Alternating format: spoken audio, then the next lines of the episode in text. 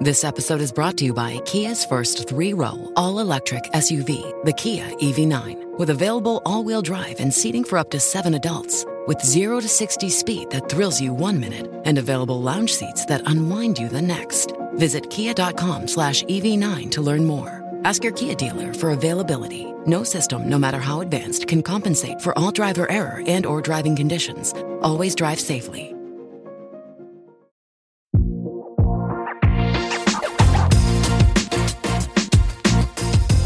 Behind the Knife, the surgery podcast. Relevant and engaging content designed to help you dominate the day.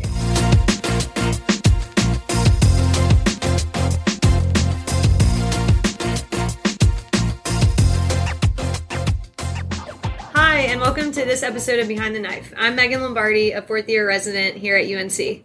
I'm Sasha McEwan, a third year resident at UNC. I'm Gui de Oliveira, the chief resident here at UNC. I'm Alex Toledo, transplant surgeon here at University of North Carolina and surgical director of the kidney transplant program. And I'm David Gerber, the chief of the transplant program at UNC, and we're all very excited to still be with everybody. Today we'll be discussing two cases, one of a combined heart liver and one of a RCC found in a donated kidney. So this kidney case is a 71 year old gentleman. He has ESRD secondary to biopsy proven FSGS, and um, he was originally diagnosed with his CKD back in 2019, but was not yet on any hemodialysis. He had a family history significant of lung cancer and some of his um, close first degree relatives. He had a normal uh, preoperative workup for his kidney transplant with several CAT scans that showed um, no abnormal anatomy within his abdomen and multiple stable nodules in his uh, lungs, but these were all um, being monitored and were not significant. Um, he, w- which we'll get into, was diagnosed with a papillary RCC on the day of his kidney transplant, and now he's well over um, his postoperative period, and he's now had at least a one three month scan that showed uh, no residual or any new tumor beds. So, in terms of papillary renal cell cancer, they're responsible for about 80 to 85% of all primary renal neoplasms. Most commonly, these occur in males that are age 60 to 70. And the survival is really good. A five year survival rate for papillary RCC is about 75% now. And the incidence has risen threefold higher than the mortality rate, likely due to our early detection of tumors at smaller sizes. A small papillary RCC would be considered less than four centimeters and curative surgical treatments. Uh, there's two types type 1 of papillary, which tends to present earlier and have a MET variant, whereas type 2 papillary is much more aggressive and tends to present at advanced stages uh, with a poor prognosis and has a genetic change in the FH gene.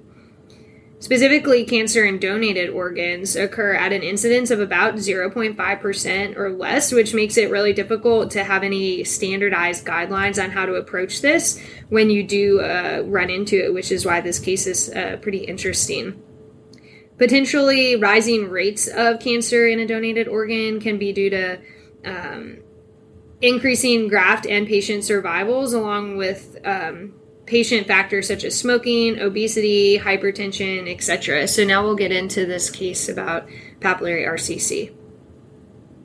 So now we'll talk about a case about kidney transplants. This case is a 71 year old male with a history of ESRD, uh, secondary to biopsy proven FSGS, hypertension, hyperlipidemia, stable pulmonary nodules, who presented to our institution for a directed donor renal allograft. In the OR, while doing backbenching, the donor kidney was found to have single vessels but a 7 millimeter nodule that looked like a cyst with heterogeneous contents. This was enucleated and pathology returned as a papillary renal cell carcinoma with no clear margins. A second margin was then sent that was reported to be negative. An extensive discussion was then had with urology, nephrology, and the patient's family, and all parties agreed with continuing forward with the transplant. This brings up the question of what's the usual evaluation for deceased donor kidneys, including test biopsies, procurement process, etc. How are kidneys excluded, and how can you decide if they're suitable for a specific donor? So, in regards to imaging of the deceased donor kidney, that oftentimes will depend on the mechanism of death. If it's uh, abdominal trauma or any trauma, really, There'll often be CT scans, especially CT scan of the abdomen, looking for any intra-abdominal injuries in the donor that we have access to. Uh, but short of that, if there's no indication for an abdominal CT otherwise, there's plenty of donors who have isolated head injuries or strokes who do not have any uh, abdominal imaging to look for renal masses. In those cases, we're uh, left to rely on a gross inspection of the abdomen by the recovery team, and uh, as well as uh, the thoracic team, which will also look in the chest for any unusual findings that would uh, potentially render the uh, organs not usable. But barring that, we'll debride the fat on the back table of the kidney during the organ recovery and look for grossly for any lesions, uh, exophytic or lesions that can be seen uh, um, on the kidney. But oftentimes, um, there's not um, CAT scans or cross sectional imaging to uh, look for those when there's no uh, further indication. So when uh, the recovery team is procuring um, a kidney and they're calling you to review the anatomy, um, what do you think about when you're accepting it for a specific recipient, um, and what would cause you to exclude that kidney from um, being accepted? So we'll look at uh, several factors on the donor side. The first thing would be the uh, Kidney Donor Risk Index, or KDPI as we call it. It's a scale from 0 to 100, with 0 or 1 being um, the most pristine of kidneys, uh, usually a young donor with no risk factors, and a KDPI of high 90s is going to be a kidney that's projected to have much less uh, less longer projected survival of that organ or graft function, and oftentimes would be from a patient who is older, diabetic, hypertensive.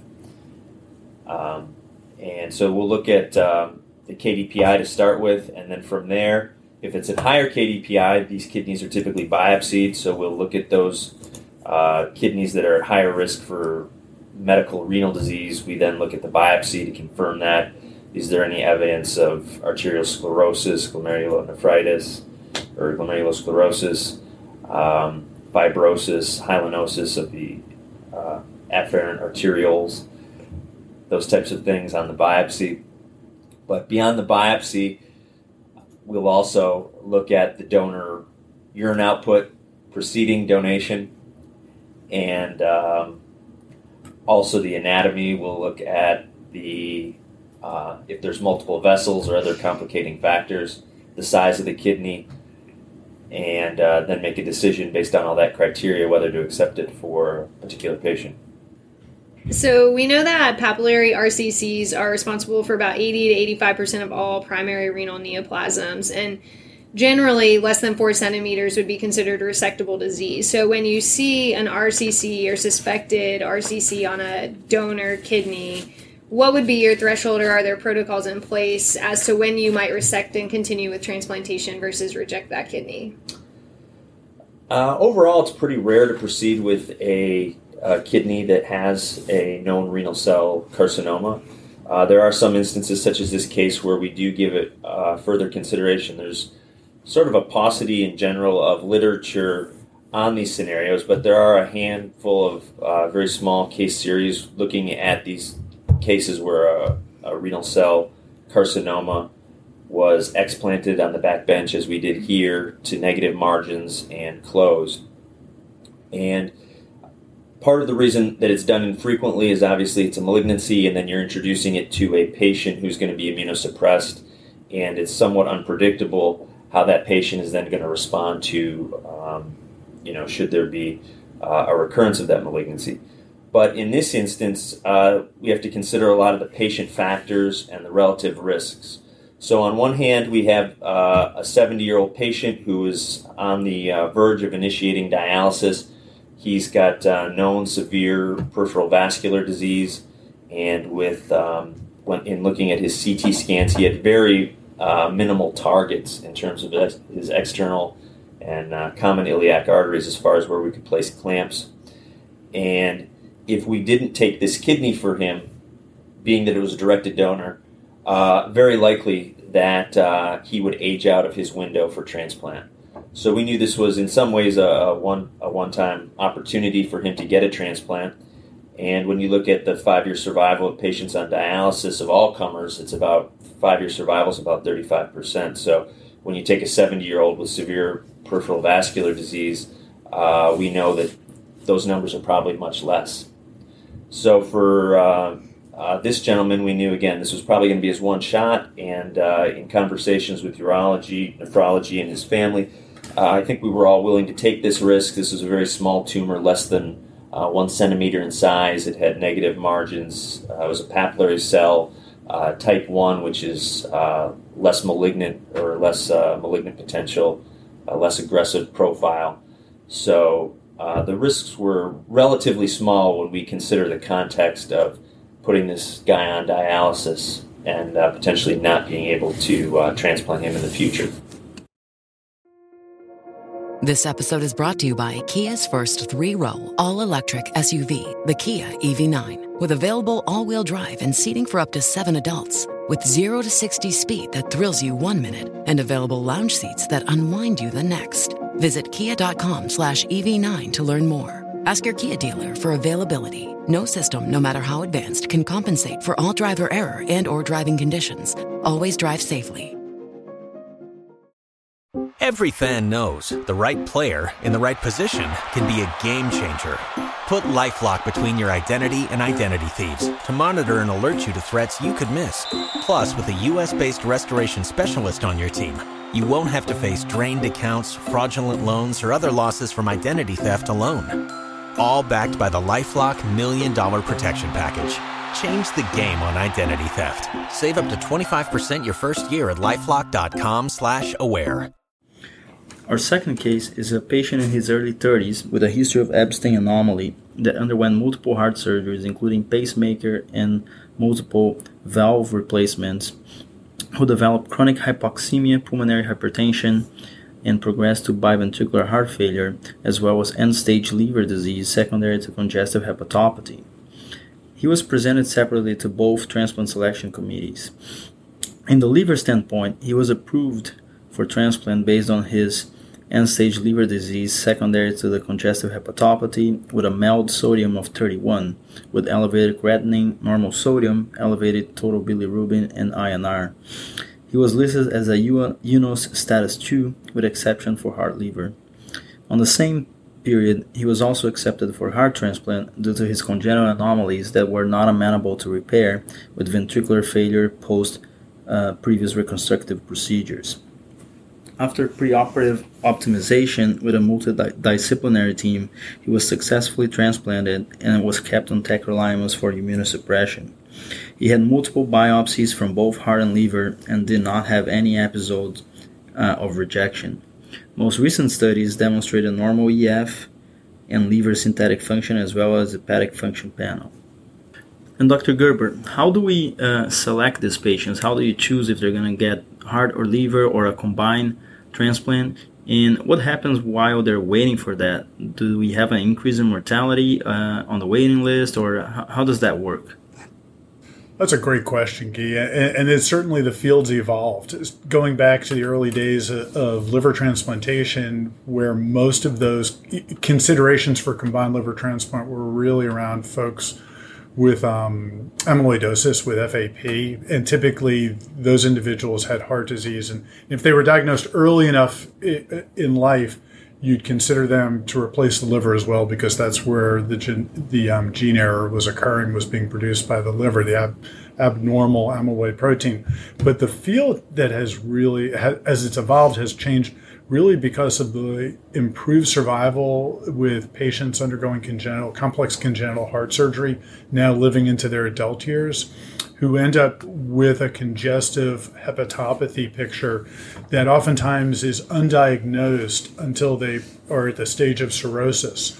So what we're seeing and literally it's been only over the last I'd say 3 to 5 years are these individuals in their typically in their 30s who underwent complex reconstructive procedures in their early childhood years and now pro- presenting with ascites and heart failure related to outflow problems with their liver. So basically, this congestive hepatopathy picture.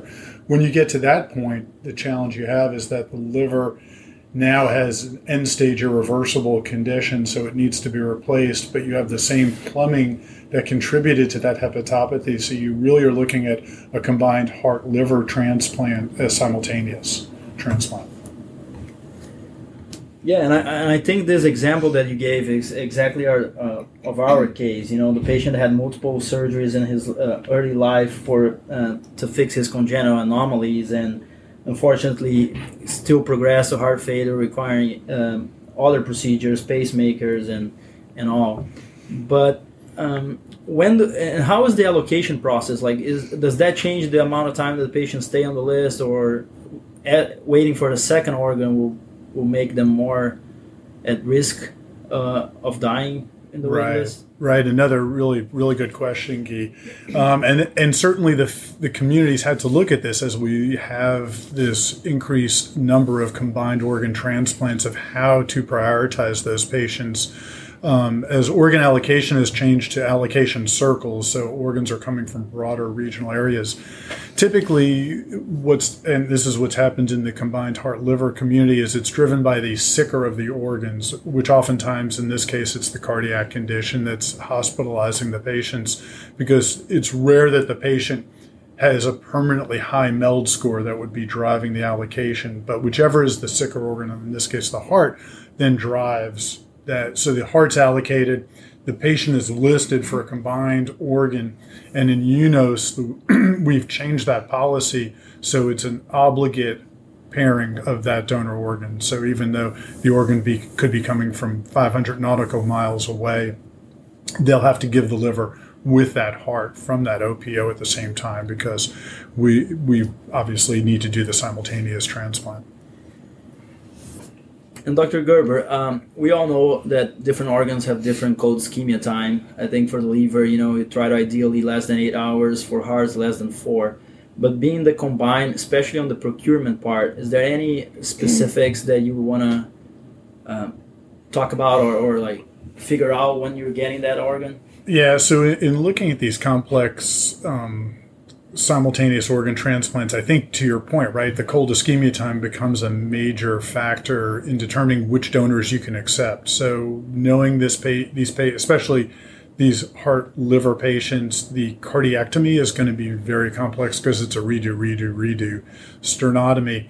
Oftentimes, st- with that static cold time max of four hours, you're then looking at donors that probably are, have a transport time, you know, of one hour or less so you can get that heart in. And, and, typically, where the way this field evolved was you would be doing the heart first, and the same reason we want the liver to not be traveling a long distance because that cold ischemia time is it's all cumulative, right? So you've got the donor transport, the time for the heart transplant, and then getting the liver in. Now, the, usually the advantage is is that the hepatectomy isn't as complicated, so you can make up some time on the liver transplant side, and you can extend that period to reperfusion a little bit longer without too much challenge.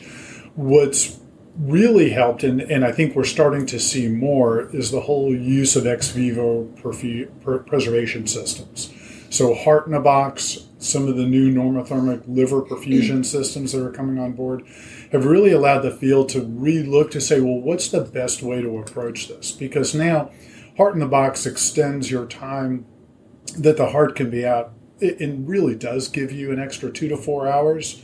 So you may choose to say, okay, well, what about if we go ahead and get the liver reperfused um, in this case, or vice versa, getting the heart in and leaving the liver on the pump, where some of the two of the ex vivo perfusion systems, the livers can be can be on that system right now, somewhere between two to four hours, and some of the early experimental data has shown probably can get out to six to eight or longer hours on those systems in addition to the recovery time. So almost taking this in a very instead of being in a very compressed, urgent time frame, especially with where donors are located, and being able to make things in a more stable environment, allowing the cardiac. So if you do the cardiac transplant first, allowing cardiac anesthesia, to kind of normalize the patient, even though they're still going to be on their, uh, um, you know, on bypass and being able to maybe even reverse or start to get some of their coagulopathy under better control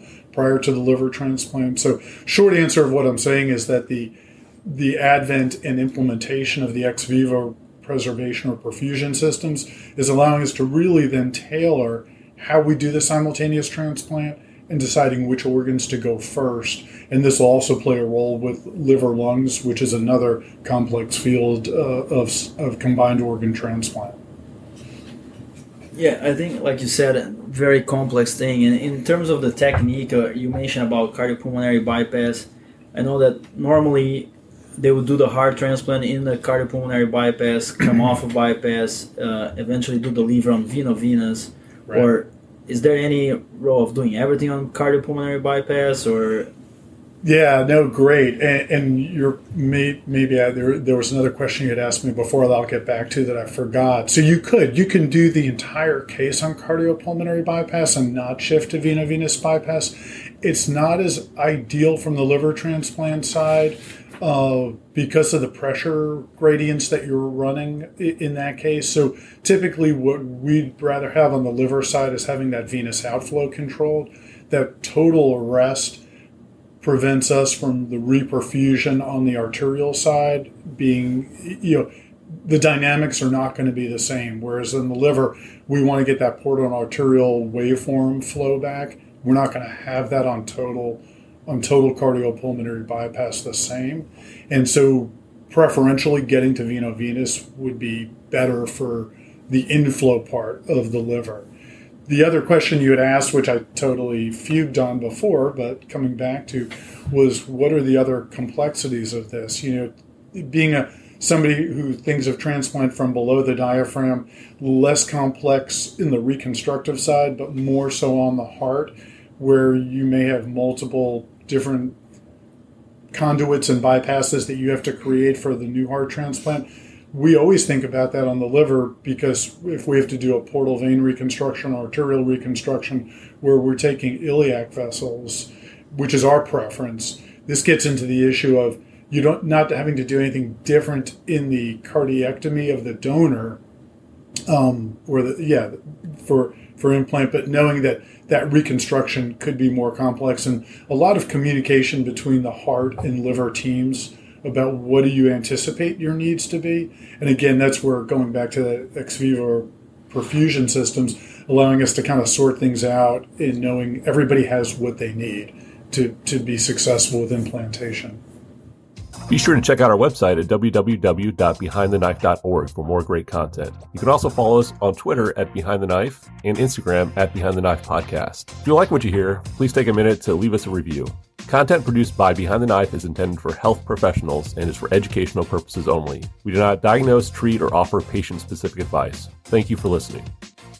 Until next time, dominate the day.